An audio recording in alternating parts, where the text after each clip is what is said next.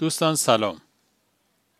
آدم وقتی باور داشته باشه که خدا و دوستانش بهش اشراف دارن و هر اون خیالی که از ذهنش عبور می‌کنه یا هر اون حرفی که می‌زنه یا هر کاری که انجام میده رو می‌بینن و ازش اطلاع دارن حاصلش این میشه که خیلی راحت تا یک خطایی مرتکب میشه بلافاصله دستش رو بالا می‌بره و استغفار می‌کنه.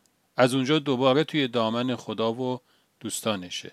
حالا اگر توفیق توبه هم پیدا کرد که فبهل مراد. ولی اگر این باور رو نداشته باشه و احساس کنه که می‌تونه کارش رو مخفی بکنه از اونجا داستانها شروع میشه. اولین خروجی این عدم باور اینه که احساس می‌کنه که دیگه توی دامن خدا و رسول و دوستانش نیست. بعدش باید خودزنی کنه. بعدش باید کلی فسفر بسوزونه که چجوری اون کارش رو حالا مخفی بکنه. تازه ممکنه دچار خطاهای بزرگتری بشه. مثلا خدایی نکرده بیفته به دروغ گفتن یا تهمت زدن به دیگران و خیلی داستانهای دیگه. پسر کوچولو به همراه خانوادهش رفته بودن پیش مادر بزرگ مادر بزرگ توی یه مزرعه زندگی می‌کرد.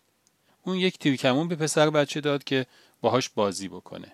اونم رفت توی مزرعه و یه تیر توی تیرکمون گذاشت و پرت کرد. اشتباهی تیر خورد به یک اردک و اردک افتاد مرد. پسر خیلی ترسید. یواشکی رفت اردک رو ورداشت و یه گوشه قایمش کرد. تا اومد برگرده دید که خواهرش از دور کل صحنه رو دیده. بعد از اون تا چند روز خواهرش به خاطر این صحنه که دیده بود ازش بیگاری می‌کشید. مثلا مادر بزرگ یه کاری از بچه ها می‌خواست خواهره برادرش رو مینداخت جلو. یا پدر بزرگ کاری می‌خواست باز همینجور.